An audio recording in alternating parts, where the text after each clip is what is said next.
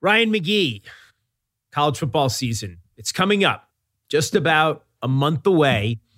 For you, uh, how, how is this this period leading up to it? It feels like a kind of a goodbye to the way it's been, Mm. right? When we hit the middle of July and it's time to go to SEC Media Days, which goes on for four days, there's a level of excitement to it. But by the time you get to the end of four days, it's time to leave, right? It's time to go home. But it feels like everyone's kind of, it's not melancholy, but it's kind of like a farewell to the way it's been. I remember when we said farewell to the way it was in 1990. Mm-hmm. And now we're saying farewell to the way it is in 2023, and uh, we'll see what's next. Well, what do you mean? I mean, this is the last year of the 14 college football playoff. This is the last year of divisions in the SEC and, and in most other conferences.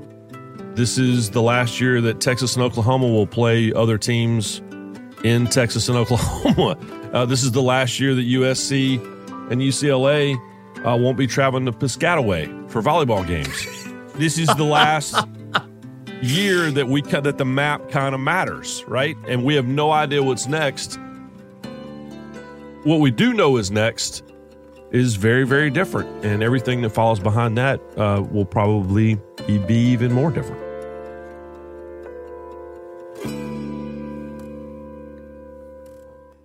Well, I think we should start with the SEC, and we'll probably finish with the SEC as well, which is kind of the way that the college football season typically goes.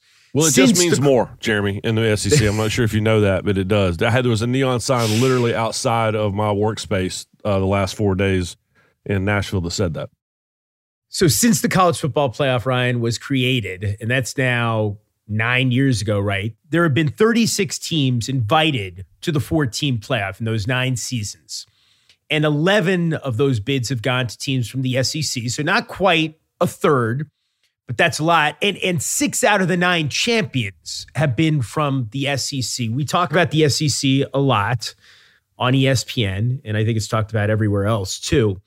But when you look ahead, the way this whole thing is going to unfold, the SEC 2023 football season, what do you see? I see probably the the most uncertainty when it comes to the quarterback position from top to bottom. Certainly at, at the brand name schools, which we that's not something we've had to discuss in the last couple of years. I think we see perhaps the gap starting to close a little bit between Georgia, Alabama, and everyone else. I'm not saying that the gap's not still there because I think it still is, but I think that gap has certainly narrowed a bit, and we're seeing the return of programs and teams that maybe we haven't heard from in a while. I mean, Tennessee is relevant again. Texas A&M on paper should be pretty good. LSU was in the SEC championship game a year ago, way ahead of schedule in the first year of Brian Kelly. Uh, There is a chance for more parity than we have had in this conference in a while. The reality is it's always been crazy competitive, but the end result has been the same. It's Georgia and Alabama going to Atlanta for the conference championship game, and let's see who goes to the playoff, and probably both will. And this year, um, we have a chance, maybe, to shake that up a little bit. At the very least, I think that the the story that gets us to Atlanta has a chance to be a really good one. Is parody good? Everyone loves a dynasty until they start complaining about having to watch the same games all the time.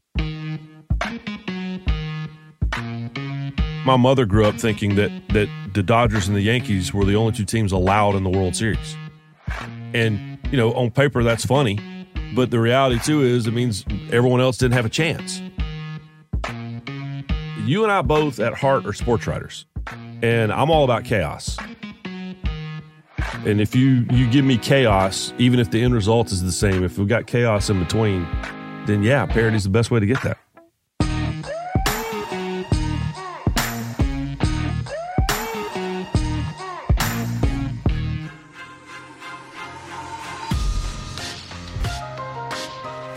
The 2023 college football season starts in just about a month. And the conversation, as usual, begins and ends with the SEC. because the SEC has dominated the game during the playoff era. The headlines all off season, and with the imminent addition of Texas and Oklahoma, the conversation around the future of college football. So today, fresh off SEC Media Days, Ryan McGee joins us. He'll explain what to watch for from top to bottom in the conference that towers over the college football landscape. I'm Jeremy Schaap. It's Monday, July 24th. This is ESPN Daily.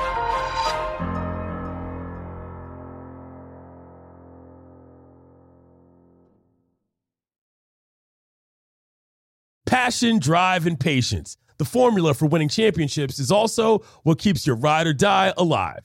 eBay Motors has everything you need to maintain your vehicle and level it up to peak performance superchargers, roof racks, exhaust kits, LED headlights, and more. Whether you're into speed, power, or style, eBay Motors has you covered. With over 122 million parts for your number one ride or die, you'll always find exactly what you're looking for. And with eBay Guaranteed Fit, your part is guaranteed to fit your ride every time or your money back. Because with eBay Motors, you're burning rubber, not cash. With all the parts you need at the prices you want, it's easy to make your car the MVP and bring home some huge wins. Keep your ride or die alive at ebaymotors.com. Eligible items only, exclusions apply.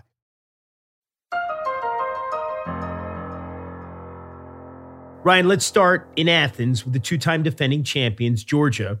It's been an offseason marked by tragedy. That street racing crash back on January 15th involving the former Bulldogs defensive lineman Jalen Carter. There were the deaths in that accident of Devin Willock, the linebacker, Chandler LaCroix, the recruiting staffer. Our colleague Paula Lavigne reported last month that since that crash, Georgia football players and their cars have been involved in at least 10 reports of traffic related moving violations in Athens, Clarke County. Head coach Kirby Smart has been criticized for not seemingly cracking down on this kind of behavior in the way that some people think that he should. So, what does all of this say about what's going on at Georgia now in the football program? I think it says they are where so many programs have found themselves after ridiculous success, right? I mean, it's two time defending national champions. And it's really hard to keep your arms around and to keep an eye on everyone and everything when they feel like, you know, they can't lose, right? They feel like they do whatever they want. And I'm not saying they feel like they do whatever they want. Let's all go rob a bunch of banks. But I think there's an indestructible feeling among kids. I mean, any professional athletes, any college athletes, when they're having success. The question is, what does Kirby Smart do now? And this is the one part of the job that he's not had to face.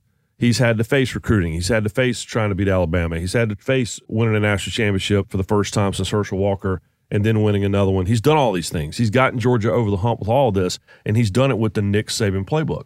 Now he has to figure out how to rein this in. And quite frankly, he did not handle it well at SEC Media Days in Nashville. He knew the questions were coming, and he, as the day went on, he was getting chippier and chippier and more and more defensive.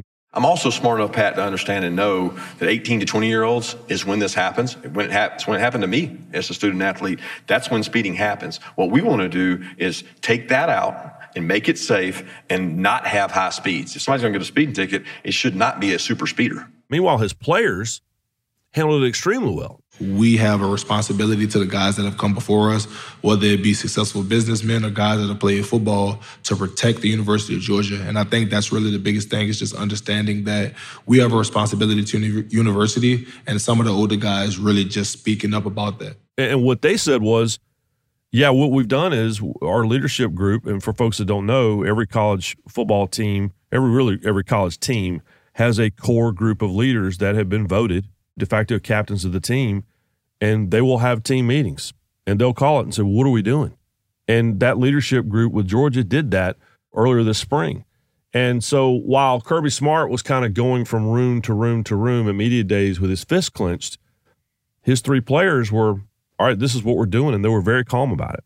Kirby Smart tried to tell us that we don't have any more speeding violations than we've had in the past with teams It's very evident uh, when you look at it. We've had traffic citations and incidents throughout the history of being at the University of Georgia. Um, and we actually don't have more now than we've had in the past.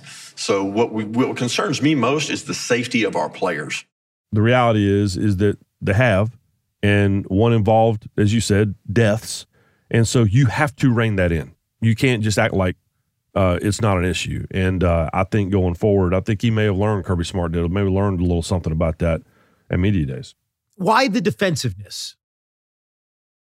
Well, no one wants to be told how to do their job. And, you know, listen, Kirby Smart's the guy, and he and I have talked about this. I, I like to joke with him about it. He's the guy that after Georgia finally won a national championship, threw his headset down, started yelling at the headset guy because he's just, mm. there's an intensity level to it. Now, he didn't do that later, and he's getting better at that now, and he's still relatively new at the job. Uh, that defensiveness can't continue because you just, physiologically you can't sustain that. And that's what Nick Saban figured out. That's what Steve Spurrier figured out. That's what all the legends figured out eventually. Is it the case, you think, Ryan, and I've seen this to the extent that I've covered college football, especially over the years, that the qualities you need to become a champion in the mold of a Nick Saban or a Kirby Smart are exactly the kind of qualities that make it hard for you to accept criticism and to build on it constructively rather than to get defensive and circle the wagons. Yeah, and you spend your entire day every single day with everyone telling you how you should do your job. And when it comes to what defensive set you should be using, or when it comes to what quarterback you should have started, I think it's much easier for a coach to just roll his eyes like, "Oh, I appreciate it, man," you know. But when it starts becoming institutional, and when it starts becoming the way you go about your business every day and what your staff is doing. And one of the most interesting conversations that Marty Smith and I had, and we interviewed all every four, all 14 coaches for our, our SEC network specials that'll run in the middle of August, was with Nick Saban about this. Mm. And what we threw to him was, he said, "Listen, Tennessee was just handed their their punishment from the NCAA. Pat Fitzgerald just lost his job at Northwestern. Georgia uh, has had these off field issues." And and what Nick Saban said was he said he talked about learning how to handle those things, but always being paranoid about it. Like when he learned of the Northwestern situation, he called in his leadership council and said, You tell me that none of this is happening here. And he knew that it was not happening there, but he needed to hear it from them because he said that's the one thing that will keep him up at night, even after all these years and all these championships and at his age, which is is there something I don't know about? And so you get defensive for two reasons. Number one, somebody's trying to tell you how to do your job, which no no coach likes. And the other part is they might be right. Let's talk about the Bulldogs schedule. So we could talk about all these other factors, but perhaps nothing is as determinative as schedule. And they're not playing Alabama. They're not playing LSU. They're not playing Texas A&M. So what does their path look like?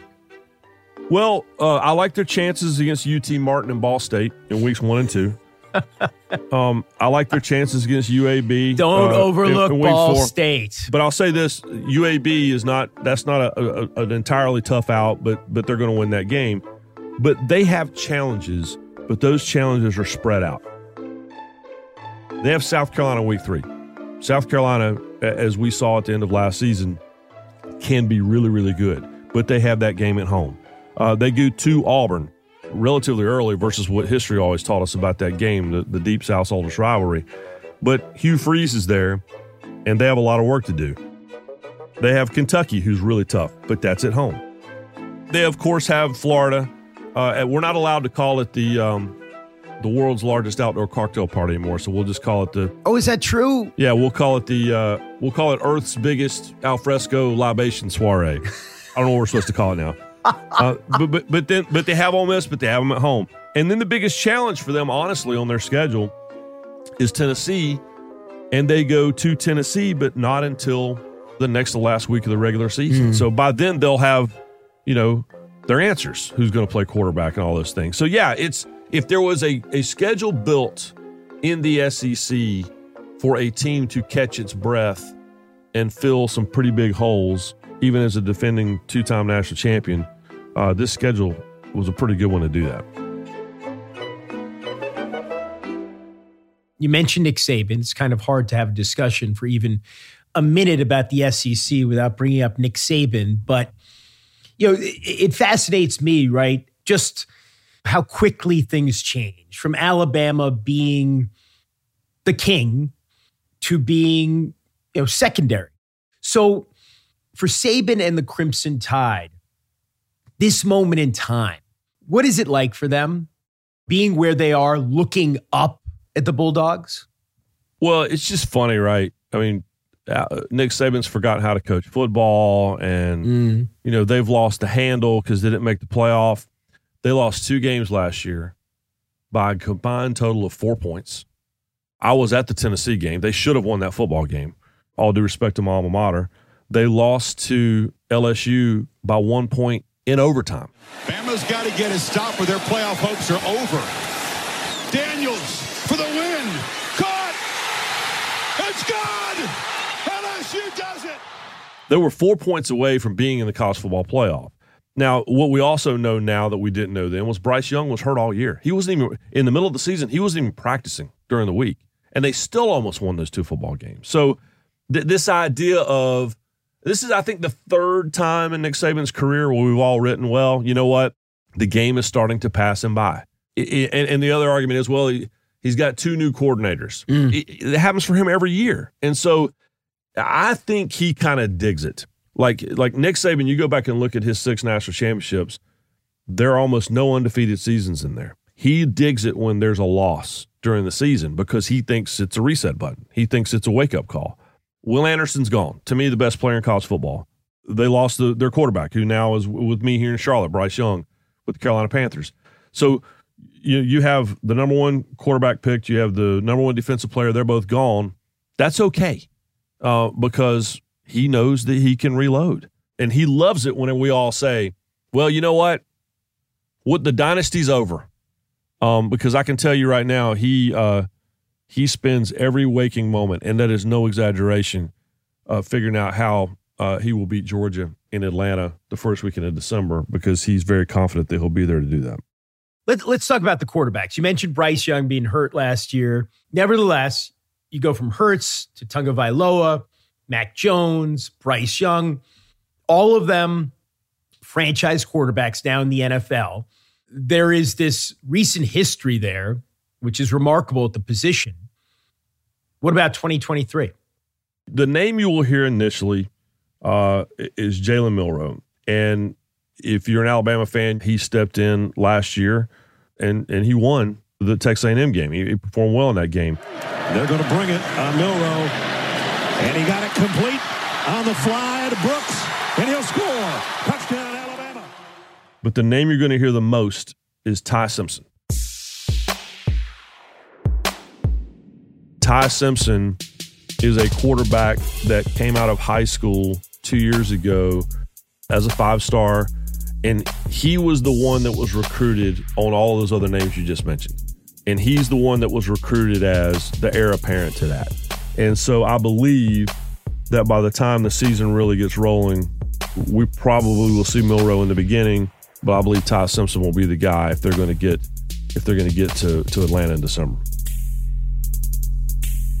After the break, the best of the rest in the SEC, starting with Tennessee.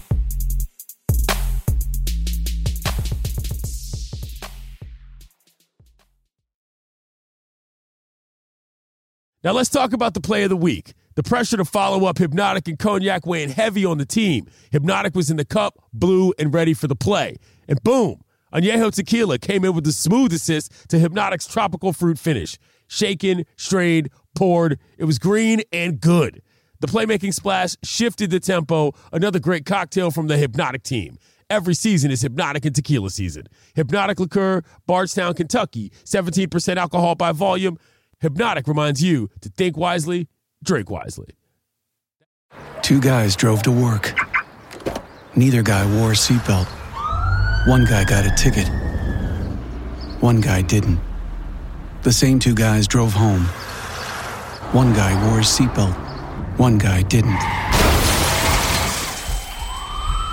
One guy made it home.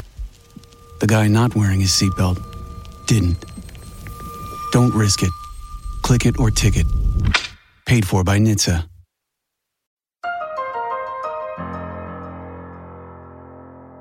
Your alma mater, you mentioned your alma mater on the upswing, the volunteers. They were just fine. How much money was it, Ryan? It was uh, $8 million. And they didn't seem that didn't seem to bother them very much. That's like a Dan Snyder fine. Like, um, Yeah, yeah. what did they do? Well, what what they did was is that the coaching staff who is no longer there, um, if you've seen the movie Blue Chips, that's what they did. Not only did they commit recruiting violations when it came to uh, improper benefits to recruits, they did it straight out of like uh, the, the the Blue Chips screenplay. Like it was like money in a McDonald's bag handed to the parents of kids. I'm not making that up. And it was more than 200 violations and it went on for a couple of years. And it's the last great moment of Philip Fulmer's far from illustrious career as an athletic administrator. He was athletic director for that. Philip Fulmer was the head football coach. We all remember he won a national championship in 1998. That's great. But in the years that followed that, Tennessee had so many players arrested that the internet had the Fulmer Cup. Like that's what it was named for Philip Fulmer. And it was there was a point system. Anybody who had arrests the whoever had the most in the year was awarded the Fulmer Cup. So that's what he did at the end of his coaching career. And then as an athletic administrator, he, he oversaw the Jeremy Pruitt era, which, oh, by the way, didn't win a lot of games and also uh, committed these violations. The good news for Tennessee is the chancellor, Donde Plowman, um, the athletic director, Danny White, and Josh Heupel, the current football coach, they were so aggressive and proactive with the NCAA. It was they just opened the books do whatever you need to do. And they had some self imposed penalties. And the big thing was to avoid a bowl ban. There was a potential of a postseason ban. So the money, an $8 million fine, that's just a get out of jail free card because they think they have a chance to make the college football playoff. And what they didn't want was a postseason ban. And uh, as long as they could avoid that, that was the goal. And that's what they did. It's not just the money, though, right? It's also 28 scholarships. It is, but it's spread out. Well, I talked to Josh Heupel about this past week, and, and the X's and O's that aren't bad. And the reality is they've had some self-imposed scholarship restrictions over the last couple of years to try to get out ahead of what they knew was coming. And so they're already kind of used to it. And also, I mean, listen, in the age of, of name, image, and likeness, it's a lot easier to work around those scholarship restrictions, certainly than it was in the world that you and I grew up in. I mean, here we are with NIL. My daughter and I are binge watching Friday Night Lights right now. That's what we're doing this summer. And and I'm explaining You don't her, get enough football No, the rest no. of your life. But I'm, I'm explaining to her, Buddy Garrity, for folks that don't know, he's the guy that owns a car dealership, still wears a state championship ring from back in the day, and, and talking about blue chips. JT Walsh played happy. And the coach, uh, Nick Nolte, who essentially was playing Bobby Knight, you know, goes to, to Happy and says, I need help.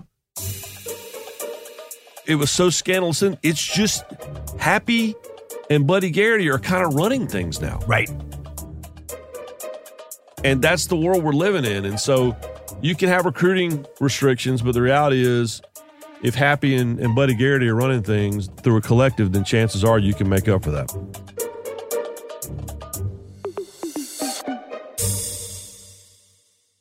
I mean, when you're talking about Tennessee and all those infractions and the $8 million fine and 28 scholarships lost and all that, it's like, but in this world, the NIL world, if that's happening, you're really just not creative or imaginative enough because you don't have to anymore. Yeah. You, you can pay them anyway, which brings us to, you know, everybody's favorite SEC feud of the moment anyway. Jimbo Fisher, Nick Saban. Where does it stand right now? The the Saban Jimbo Fisher relationship. All right, so let's go back. I'm going to take you inside baseball. I guess inside college football, we'll call it. And you go back to, you know, spring of 2022, and Nick Saban says to a group and claims that he he didn't believe anyone would would let it get out there. He knew they would, and he says that A and M was buying players. I mean, we were second in recruiting last year. A&M was first. A&M bought every player on their team, made a deal for name, image, and likeness. Jimbo gets angry Then they all show up at SEC Media Days, and everybody's still angry. And we are told, because the show that I co host, Marty McGee, goes on the road every fall, we're told, you know what? We don't know what the schedule's going to be, but you can circle Alabama, Texas A&M, put it in Sharpie. We're going. And then we didn't go. And it's because A&M was awful. They couldn't get out of their own way on the football field. And so it kind of went away because A&M wasn't relevant when it came to actual football. And and it's proved too that even in the NIL era, buyer beware, I guess is what Nick Saban would say. Yeah, that, well, that's just it. And, and, in the NIL era, you can have as much money as you want, and Texas A&M has been the poster child for this for for a century. You can have all the money that you want, all the resources that you want, all the talent in the state that you that you want, but if you don't know how to manage it correctly, mm. then it doesn't matter. And uh, and so yeah, A&M kind of that all went away quicker than we wanted it to because A&M was bad at football last year. Coaching feuds are always so much fun. It's the best. It's the absolute best. So we've talked about Georgia and Alabama. We've talked about Tennessee. We kind of mentioned A&M as well.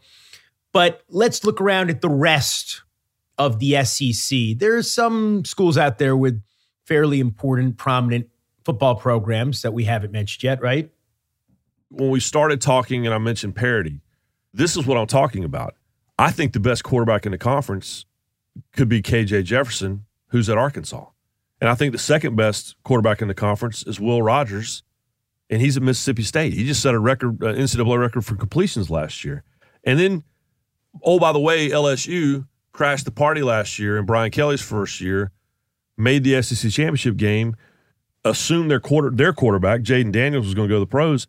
He's coming back, has his entire offensive line back. So there is the potential for complete and total chaos. Oh, and oh, by the way, Hugh Freeze is back at Auburn.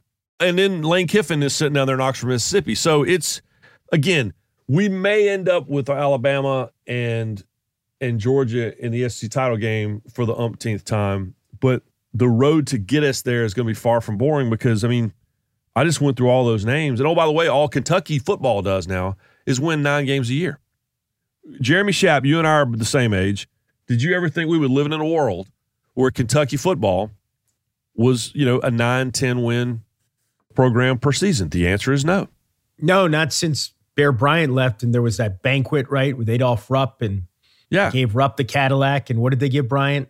Was it a watch? Yeah, I gave him a watch, and Bear Bryant said, "Well, no, they'll never take football seriously here." And that's left. right. Yeah, and now all Mark Stoops does is win ten games a year and play on New Year's Day, and it's uh, to me, it's one of the great miracles of the last half century in college football.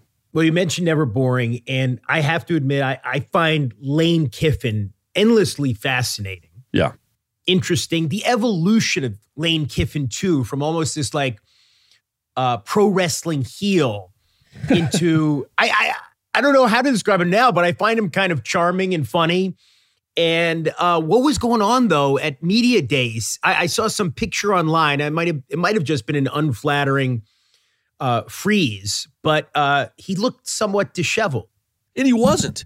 That was he that wasn't. Was, that was so, misleading. Uh, no, so so all right. So again, SEC media days, you kind of run this gauntlet of stops, right? Mm-hmm. And and Lane Kiffin's first stop was to the podium in the room full of writers. His second stop was with Marty and McGee, was with myself and Marty Smith.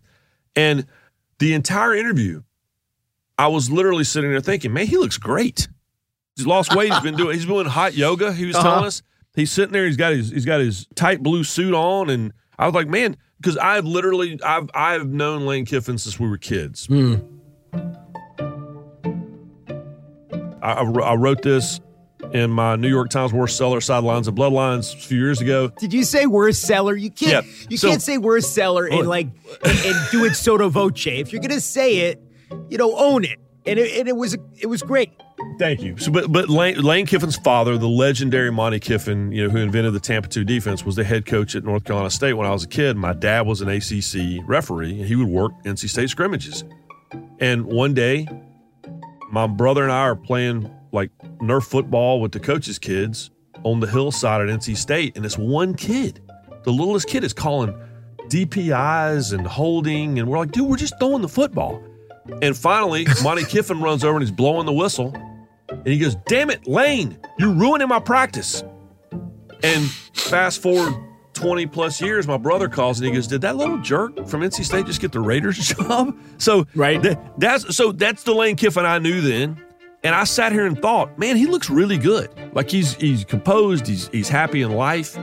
And then meanwhile, what what Marty and I didn't know was, and, and Lane didn't know it either, the internet was blowing up with this one screen grab where he looked like he'd slept underneath the stage that night and then walked up to the podium.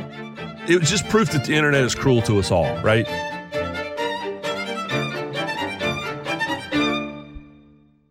I, I also wanted to ask about, you know, at Mississippi State, Kiffin's legendary counterpart, someone we we both knew fairly well, Mike Leach, of course, died um, in December of last year. How is Mississippi State in the wake of Mike Leach's death? How has it responded? They're still reeling. I mean, there's no question about it. But they are actively working to make sure not that that they don't want to us to not bring him up all the time, right? Zach Arnett's the new head coach. Zach was handpicked by Leach to come in and be the defensive coordinator, which is defensive football was not Mike Leach's thing. And he needed someone to come in that he could trust to run that side of the building so that Leach didn't have to get involved in it. And and he trusted uh, Zach, who's a relatively young guy. He's a mountain guy, right? I mean, he, he's got played linebacker at New Mexico, and and and I give that staff a lot of credit, and I give Zach Arnett a lot of credit because they are instead of trying to get away from talking about Mike Leach all the time, they lean into it, and so that staff for the most part is completely intact the quarterback Will Rogers, who uh, set an NCAA record for completions last year, he can't go more than five minutes without bringing up Mike Leach. And I can tell you this too at SEC Media Days: every single coach sat there and shared a Mike Leach story, even without having to ask. I don't believe they're good enough to win the SEC West, but I do believe they're good enough to ruin the season for a lot of really good football teams. You mentioned at the top of this conversation that this is kind of the end of the SEC as we know it. Because next year, Texas and Oklahoma are coming in. I'm old enough to remember when Arkansas was not in the SEC and Texas A&M was not in the SEC. How is it going to change things having those massive programs with their massive followings? And I'm not just talking about your travel to Austin and to Norman. How is it going to change things? One thing that Greg Sankey continues to remind, and this is the commissioner of the Southeast Conference, is that as opposed to what we have seen in other conferences, and he's talking about the Big Ten with, USC and UCLA, the SEC really only expanded its footprint by about 90 miles west. All these states still connect on the map. And so, by way of that, Oklahoma and Texas should be able to just step in and fit. The reality is is that it's going to take a minute. And I don't know that the adjustment is going to be as steep for the conference as it is for those schools, particularly Texas. I mean, Jeremy, you know this. There's kind of an unwritten central headquarter team of each conference. The ACC has always run through Chapel Hill. The, the SEC has always run through Tuscaloosa. It just always has. And the Big Ten has run through two towns, Columbus and, and Ann Arbor. Whatever conference that Texas has been in, whether it's the Southwest Conference or the Big 12, it's run through Austin. And that will no longer be the case. It's going to take a minute for, uh, and when I say minute, I'm talking about years for Texas to get used to. Yeah, they only have one vote like everyone else, but everywhere they've been before, they really had a much larger vote. And so that part's going to be weird. And, you know, I am really excited for my SEC centric friends and family to go to Norman. That's an amazing place to watch college football game. And, and to go to Austin, which is one of America's great cities. But I'm excited for that part of it. But the it, but it is going to be weird. But how are you and Marty going to keep doing all these shows, interviewing all the coaches? There are going to be 40 coaches someday. Well, I don't know the answer to that, but all I, uh, my immediate selfish thought, Jeremy Schaap, is, man, I got to go home. I can't sit here. It's like The Shining. I can't get out of the hotel. I can't sit in the hotel for an entire week interviewing football coaches, and uh, that I believe that's probably going to be my future. Are, are you suggesting that Colorado might be moving to the SEC when you bring up The Shining? That's actually a really good point. Now, I will say this: it, it wouldn't be boring if we dropped some Coach Prime right into the middle of uh, of all those guys I just interviewed. No, it would not be. Ryan, you're never boring.